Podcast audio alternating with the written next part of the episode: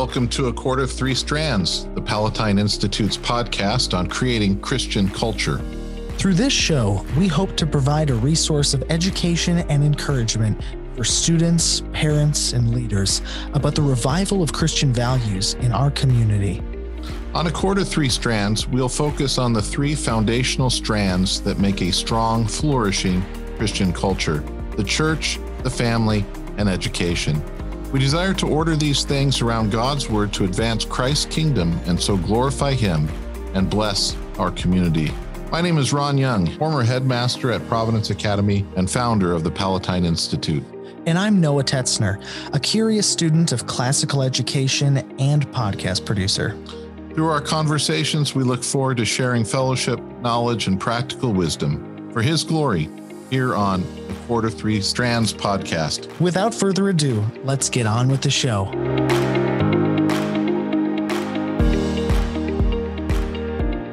The two of us are really big on the liberal arts, right? And convincing a parent that their child should go and get a degree in liberal arts is sometimes a tough task. So tell us why the humanities, why the liberal arts? Yeah, I love this question. It's a dangerous question to ask me, Ron, because I may talk for about 3 hours. Some of it, hopefully decent, some of it perhaps not. So I've got an argument, some reasons for why I think the liberal arts have to be at the center of any educational curriculum. I actually don't care what the setting is, what the educational setting or degree or whatever is. And it basically just goes like this. The ultimate purpose of a human is to know God, to be in this intimate relationship with God and with each other. Humans are uniquely made in the image of God, and so as such reveal God in ways that nothing else in the entire universe does, and in deeper ways, in more complete ways than anything else in the entire universe. So take those two things together. Our ultimate purpose is to know God, to be in this intimate relationship with him. Humans being made in his image reveal God more than anything else in the created universe. Well, it just follows that then in order to accomplish my ultimate purpose, I really need to know humans. I need to study humans. I need to know what makes a human and not a non-human. What distinguishes humans from everything else? And so I need to think about those things that are distinctly human because, in part at least, because they reveal God, and so thereby increase my knowledge of him and increase my union with him, my intimacy with him. So given those two things, I think it follows then that the humanities, which are designed to study those things that are distinctly human, are to be at the center of our curriculum. They're to be at the center. And look, we all recognize this actually at an implicit level. All of the things that we sort of organize our lives around, or at least we say, we pretend to organize our lives around, are the distinctly human things, right? Our marriages, our families, the arts, beauty, pursuits of truth and goodness, right? These sorts of things that that we aim our lives towards. Those are the distinctly human things. So at least we pretend, right? People will say, think of the how does it go? Nobody on their deathbed says that they wish they worked more hours in the office, or, that they accumulated more stuff or made more money, right? Instead, what people regret is their failure to contribute to these relationships that they had, right? To grow their love of each other, or their love of God. So, we all see the centrality of this, But we maybe think that we don't need to be educated in it or something, you know. And one of the nice things, one of the cool things about what's happening in our culture right now is that it's revealing, I think, in incredible, in obvious, in really felt ways, observable ways, the need, the desperate need that we have to know what a human is. You know, philosophical and theological anthropology is being revealed, I think, as, you know, one of the most important subjects that humans, that Christians in particular, need to wrap their head around. And so, you know, again, the centrality of the humanities, those subjects that have these distinctly human features as their focus. And you know, look, I would put Holy Scripture, I'd put the Bible, the study of the Bible, as part of the humanities, right? Because the Bible ultimately tells me what I am, who I am, what my ultimate purpose is, how it's impossible for me to achieve the ultimate purpose without divine intervention, and how God has intervened in order to restore me and you and others to our ultimate goal, right? So I'd put the Bible at the center of a humanities curriculum, and build that curriculum out of that biblical foundation. So the Bible is going to structure it all, but it's the most humanizing of all, you know, works ever in the history of the world. So that's one reason, I think, to believe that the humanities just have to form the center of any academic curriculum. And you know, I tried to point out the fact that it forms the center of our lives anyway, right? People put, to speak perhaps a bit too bluntly here, but people put bullets in their head because they lack those things that are distinctly human, those things that give meaning and purpose and significance to their lives, that they lack those things. That's the primary reason why people, you know, are suffering from substance abuse, the loneliness epidemic, right, that people have been talking about now for 10 years. As you mentioned earlier, right, the unbelievable increase in suicidal ideation, and in actual suicides. All of these things, right, can ultimately be traced back to a failure to somehow, right, a failure to develop those distinctly human features. And again, I'm just going to return and say it. The ultimate ones are loving God with all your heart, soul, strength, and mind, and loving your neighbor as ourselves. And we have to be trained to do it. Yeah, absolutely. We talk a lot at Providence Academy about pursuing truth and virtue, and you know, having some of the discussions with parents and others who have a concern that we're trying to. They think when we talk about pursuing virtue or some sort of moral excellence, that it's some sort of works righteousness or something to that effect. And you know, the reality is we're pursuing these things because this is how God made us. We're imaging Him, and this excellence that we're pursuing is good and right. But the second part to that is we all fail in it. So anytime you pursue virtue, it's also going to point us to the fact that we need a savior.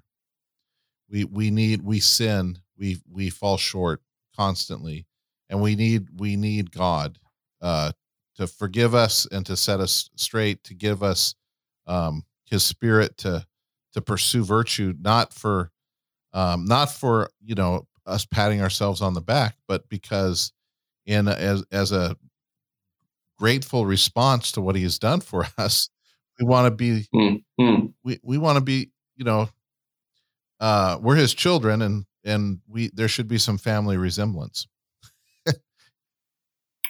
You know, I think that's exactly right. The way that I'll sometimes try to articulate this is,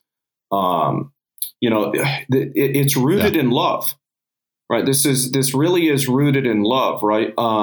If I love God with all of my being, then of course I'm going to want to honor him with everything that I have, right? I'm going to want to develop those gifts that he's given me because I love him, not out of a desire fundamentally to earn his approval, but out of my love, my adoration for him, which of course we know that I love him because he first loved me.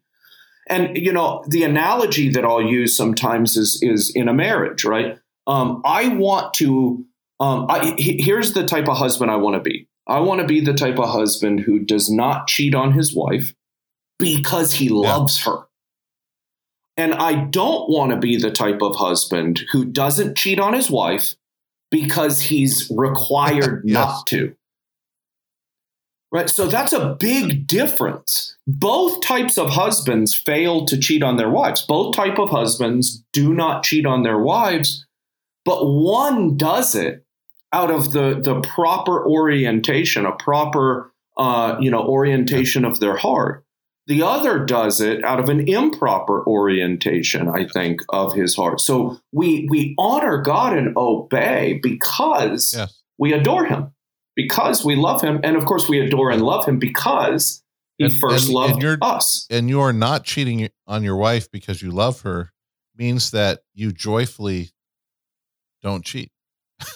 It's not an obligation. It's not burdensome. It's a joy. Yeah. Whereas the other motivation, it might be a struggle, and they're regretting, it's a difficult task.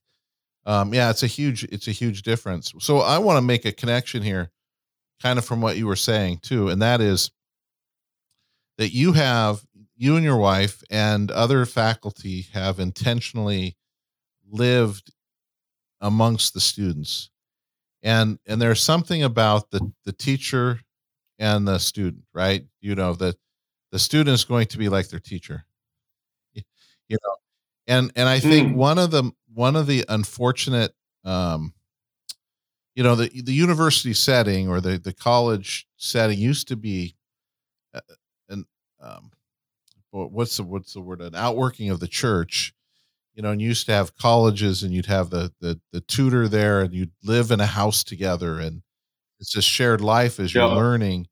And modern day colleges and universities have become more of a, I don't know what the word is, corporate entity. I don't know it, but you go to class, the time you meet with your instructor is when you're at class. Right. And then you go and, party in the dorm or something. There's no expectation that you're going to become like your teacher. It's a complete disconnect, which, is shooting universities in the foot now, because guess what? We have the technology. We might as well look at our teacher on our computers at home and not go to university.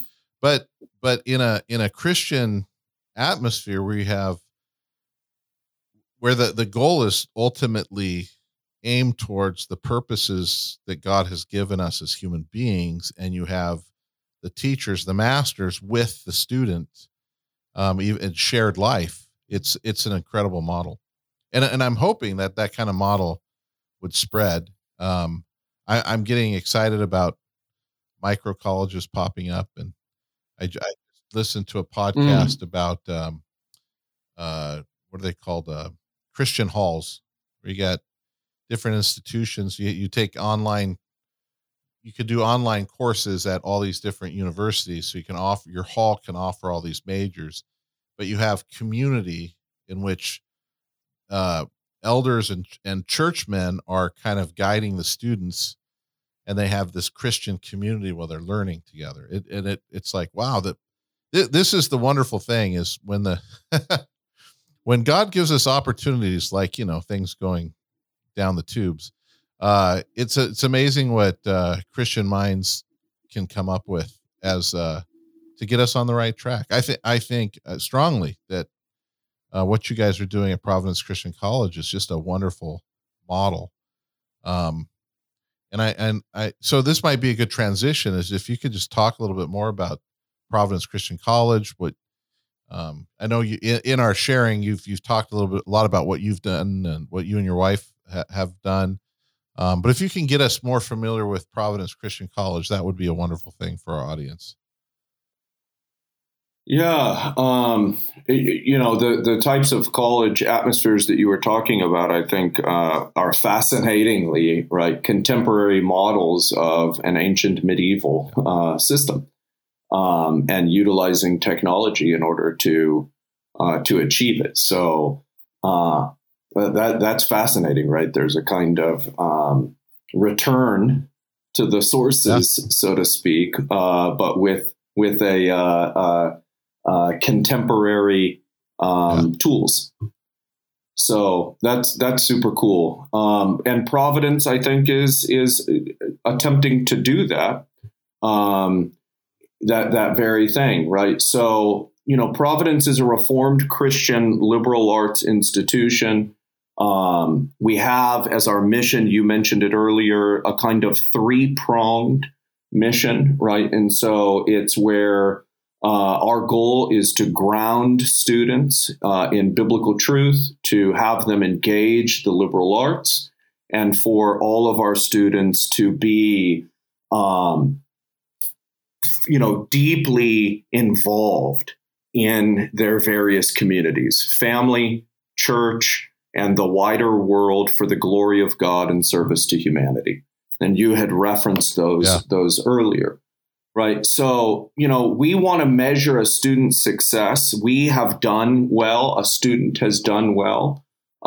If those three areas, those three metrics are satisfied to a sufficient degree, do the students have that deep biblical grounding? And let me tell you, I've never been at an institution where a biblical framework, the Bible, is applied, or we attempt to apply it, right? We're going to mess it up.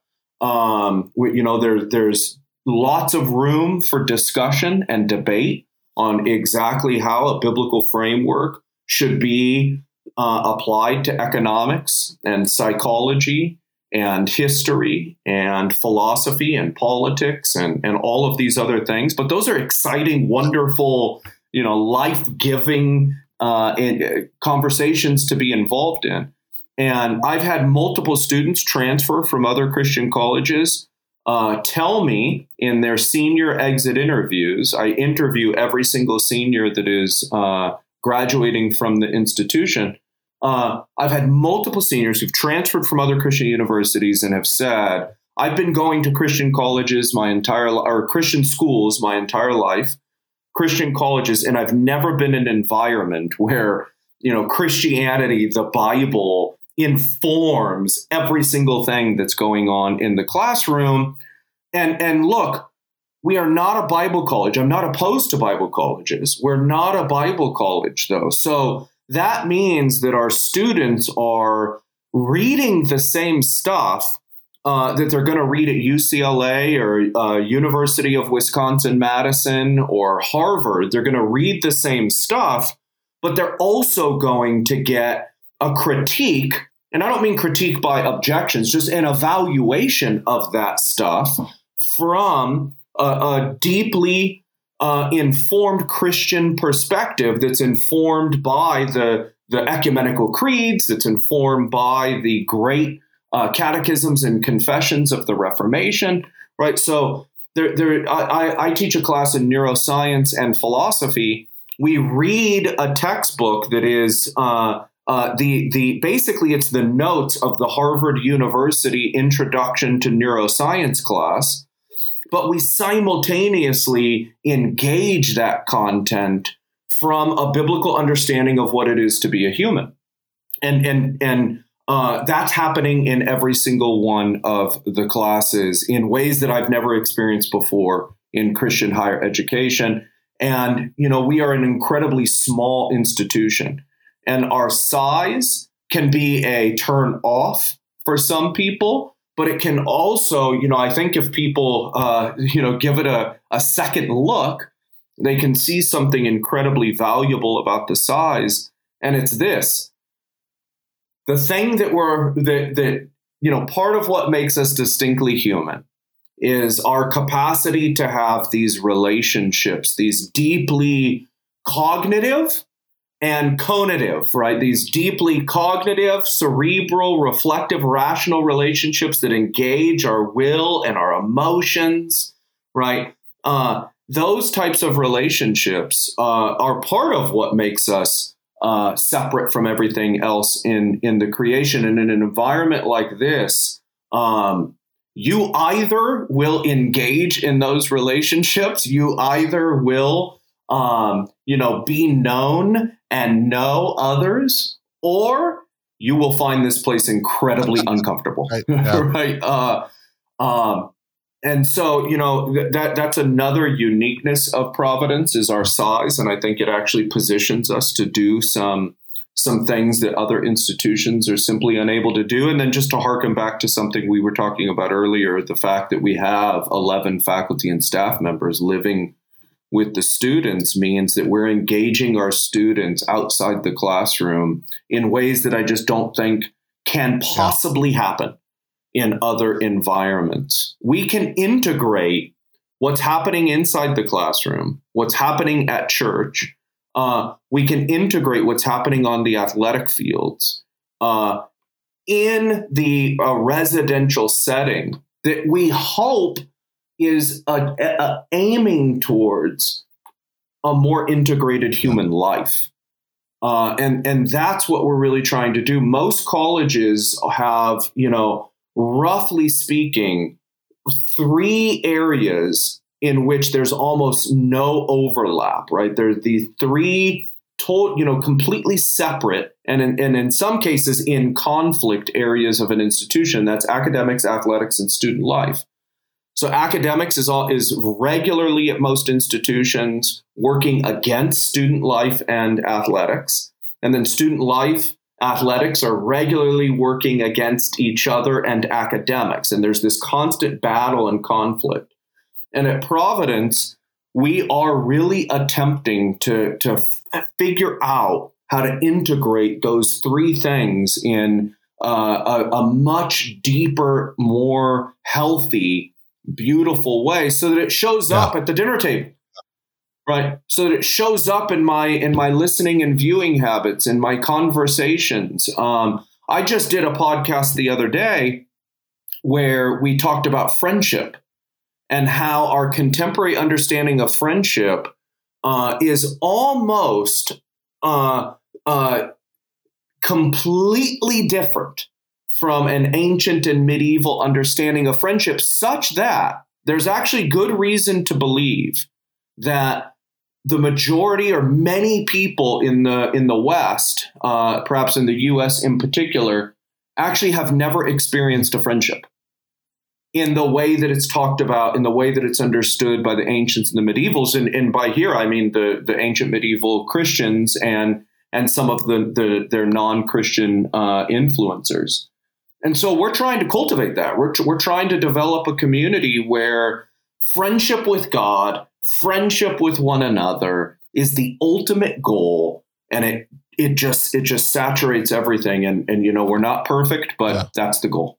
Oh, it's wonderful. I've been able to be at campus, I think, twice now. And we plan on being out there this fall again. The things that I've enjoyed is, one is my daughter always talks about things that she's learning. But a lot of it is just centered around just their friendships, eating together. I enjoy the fact that you, this was a concerning thing. This, as a parent of a student at Providence Christian College, at first we were a little like, okay, they don't have a dorm and a cafeteria. Instead, they're in apartments, and they have meal plans where they can go to different restaurants, or of course they can cook food in their house. And I have, to me, it's helping them. in that step of maturation, right? They're learning to keep a budget and to, you know, make food for themselves. But I think in that process of students all living in that same way, it grows that camaraderie. And, and I think also the fact that they're continually in the presence of Pasadena, you know, going to Chick-fil-A or going to, you know, wherever Earth or whatever it's called, that they have a greater engagement. I don't know how much of an engagement, but a greater openness or the world sees them and they see and hear the world. And that's been a wonderful thing. I mean, how many times I'm talking to my daughter about the person that she talked to while she was going to lunch, or does that make sense? Those are conversations that don't necessarily happen when your student lives on campus somewhere else and their entire world is just around college students and they don't really step foot off of the college campus. And so there's just some tremendous things there, but that friendship, that learning together, not only in the academic subjects, but in just living life. And then the big, you know, the big part that the faculty, you guys, the Jimenez's and others that are on campus, how much that means to my daughter and to her friends. It's just amazing. So it's been, you know, we bump into the students, you know, constantly as we leave our home, as we enter our home, we're constantly interacting with the students and engaging them. You know, I was thinking about this the other day. We live in this community where I have students. My wife is one of the residential directors here. So all throughout the day, we hear knocks on our door. And students popping in, or students, you know, stopping by for maybe some more formal purposes. But my inclination, the type of person that I am, is one where I sort of want to kind of isolate myself a little more. I want to sort of lock myself in a room and just read books and write or something. And, you know, being interrupted by students or by pop-ins, right, as they used to say, I guess, on Seinfeld, you know, sometimes can be frustrating, and it's good for me. This is actually healthy for me, because it reminds me constantly, right, that I'm a member of this community. I'm a contributor to this community. The students are forming me in really deep ways. And I got to put my money where my mouth is, right? Where I'm talking about these, you know, human relationships and our relationship with God as being the most important aspects of our lives, and learning how to develop and cultivate them. And I think my hope is, again, that the United States and the West is learning how unbelievably important this is and that we actually need training in it. So, you know, I'm saying all this stuff, but living in this community is really forcing me to do it, and it forces our students to do it. And then, as you said a second ago, Ron, because we're located in Pasadena and our students are required, basically, because of the way we've set up their apartments, their living situation, and their eating situation, they're required to walk into the city fairly regularly in order to feed themselves and whatnot. They're encountering persons in the community on a regular basis. And in many cases, they're encountering the exact same person on a regular basis. So they're forming relationships with people outside the Providence bubble, so to speak. And so there really is no bubble here. However, the wonderful thing, again, is that, you know, I think the right way to think about this is, you know, we're forming these students so that they are able to leave, you know, worship on Sunday, leave the confines of this community, and go out and engage the world in a way that is again, healing, right? They are witnesses to the gospel, and we're helping them deepen their understanding of the healing power of the gospel and how it heals everything, right? How it heals everything. So our students can engage, right? We've had students engage Caltech students at Earth Cafe. These are, you know, and Caltech students, if you don't know, if your listeners don't know, right, Caltech is one of the top like 3 or 4 universities in the world. So these are some of the, you know, unbelievable minds that are at Caltech. We've had our students engage Caltech students, and those Caltech students want to return and continue having conversations with our students about what our students are learning and engaging in. And so it's happening slowly, and hopefully by the time they graduate from Providence, they're now in a much better position to enter the world in such a way that the world isn't disciplining them, but they are disciplining and discipling the world. Yeah, I agree. Some of the things that I've seen too is the you know, not just my daughter's friends at Providence Christian, and they're, I guess the word is, they've developed curiosity. So when they're engaging people, I hear them asking questions, and I think that's it's in stark contrast to, say, a public university near me. There's an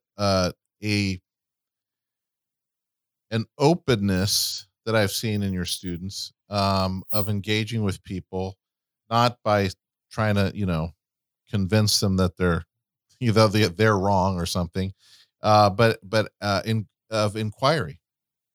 So, you know, asking questions about things, and I just think it's a wonderful thing. And I don't know, I'm fairly sure that that's not being taught in the classroom. It feels like that's a cultural thing within the student body. How that's being developed might be like, I did attend, I think your wife hosts there's like a patio, right? And one of the professors was there. I think it was a psychology professor. Anyway, he kind of gave a little devotion, and they're talking, and I mean, that's kind of what I saw was an engagement, students asking questions and digging further, rather than just simply expressing an opinion. And to me, that's a, you know, as a someone working in K-12, you know, that is such a an important thing. It's a skill, and it has some sort of, there's a certain amount of courage and confidence to be able to engage by asking questions.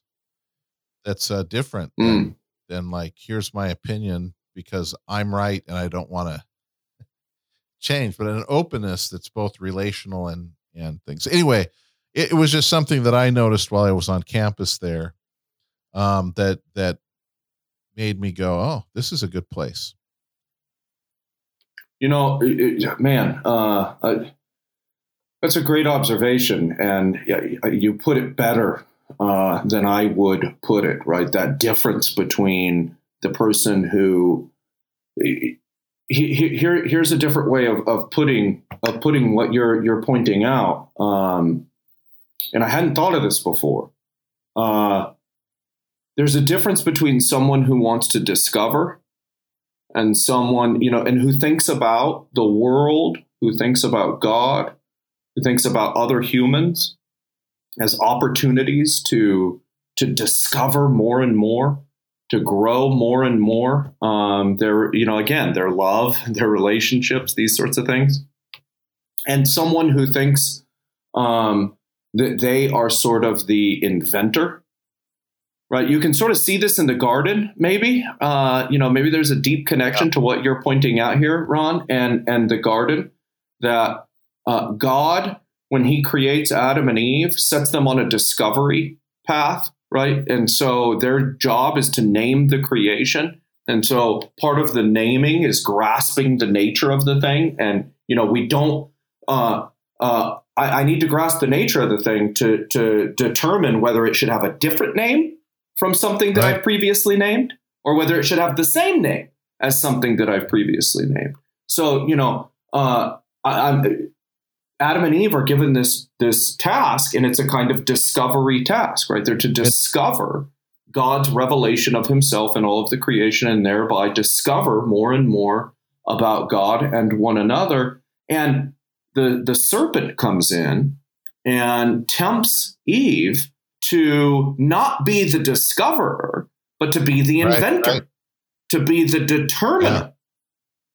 And so that's our culture right now. You know, the expressive individualism that someone like Carl Truman talks about. And, you know, he's piggybacking, of course, on a bunch of other thinkers. But that expressive individualism is, I'm not a discoverer of truths and goods and beauties that exist independently of me. I am the inventor of truths, goods, and beauties that exist not independently of me, but because of me. I determine them. And so we want to cultivate in our students. This is... Your way of putting this is really, really helpful to me. We want our students to see themselves as discoverers of an objective reality that is... It's interesting just to go on the Genesis narrative. Even after the fall, God comes and models a discoverer. Where are you? Right? Where are you? Interesting. I heard you coming. I was afraid, what did you do? And now God knows, and he engages with that the questioning. He engages them as a discoverer. I never even thought of that before. Yeah, and then he does that with Cain too, right? That's fascinating. Relationships. You know, we are constantly going to be discovering more and more for the rest of our lives, right? I mean, even after the resurrection of the dead, right? That's part of the reason why I think, eternal life, everlasting life is so exciting and rich, is that I'll never exhaust the nature of God. I'll never cease to learn more and more about him. And as you pointed out, a huge part of that process involves asking questions. It's true. All right. So this is I know we've gone long, but I'm going to end with this because, again, as a parent, I highly recommend Providence Christian College to your students. Right now you have Resurgam going on. Can you tell, and just so everyone knows, the students at Providence Christian College are not just bookworms sitting there studying all the time and then having deep theological discussions all the time, although that does happen. But tell us a little bit about what they're doing right now. Yeah. So actually your daughter and her close friend participated in an event last night. A male close friend or a female close friend? The female. They participated in one of our Resurgam events last night. And did a wonderful job. So Resurgam is, a lot of colleges, especially small Christian liberal arts colleges, have, a few days out of a semester dedicated to like competition, a kind of like, I think you would call this in high school, like a field day or something like that. A kind of Olympic sort of thing.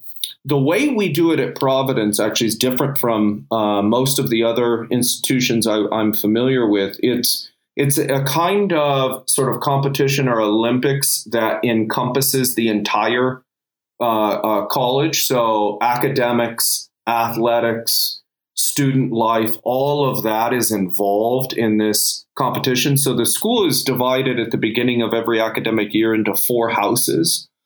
And those houses sort of engage and compete against one another all academic year. And Resurgam is the culmination. It's the culminating event. And we cancel classes for 3 days I should say we cancel normal instruction for 3 days and engage in this kind of alternative way of instructing students. And they do art, standard art, fine art, photography, that sort of stuff. They do dramatic presentations. They do great speeches. They do debate. They play, various kinds of games, dodgeball. They have a field day event where there's, kind of standard sort of Olympic-like activities and competition that goes on. And the entire Resurgam culminates in a final debate between, two of those houses that emerged right after, a quarterfinal, a semifinal, blah, blah, blah. And then there's the closing ceremonies where the winners are acknowledged. And there's little competitions throughout the year that are leading up to this 3 day event. So last night, my wife and I went to the dramatic arts competition. And so there were three groups from each of the four houses. So 12 different performances. And they're judged by a panel of judges, and they were all only about 5 minutes long. So it was a 1 hour event, and they were hysterical. Your daughter and her female friend and another student, they reenacted a scene from The Office in all full dress. And did a great job, though they couldn't help but laugh throughout. So they kind of messed it up a little. But, we had students, do some of their own sort of work, students, recreating other things. It was mainly comedic. We had a few more sort of standardly dramatic presentations, but it's that kind of thing all day, every day for 3 days. And all the other institutions that I was a part of, classes were not canceled. They would do this after class or before class. And one of the things that would drive professors nuts is that the students cared more about these competitions and the beating the other teams during those 3 days than they did about their classes. So there'd always be interference. So I actually really like that we cancel classes for 3 days. Professors get involved. My wife was a participant in one of the dramatic presentations or acts last night. It's a lot of fun, and it really does bring the entire campus together. It is. I know I hear stories all the time. I think we got a picture from, my daughter's male friend. And I knew it was from Resurgam, but I hadn't heard yet what it was all about. I think my wife had a text with her about, now that's making sense, The Office, because she was dressed like in a suit, I think, or yeah. Okay. Yeah. I look forward to hearing about Resurgam when it's done, and she'll give us a full report. But David, thank you for being on my A Cord of Three Strands. This has been wonderful, and we'll have to do this again. It was a lot of fun. Yeah, I would love to, Ron. I loved hearing. To be honest, I'd love to hear more about what you're up to. Your insights. I mean, I feel like I learned quite a bit, just in chatting with you, in education. One last thing, whether this makes on the show, who cares, but just hopefully, I've got a lot of friends who've left higher, education to enter into the K through 12 world. And I am learning a lot more about education and formation from them than I ever learned really in my training and in my years as an academic. So I'd love to do a little bit more of that with you.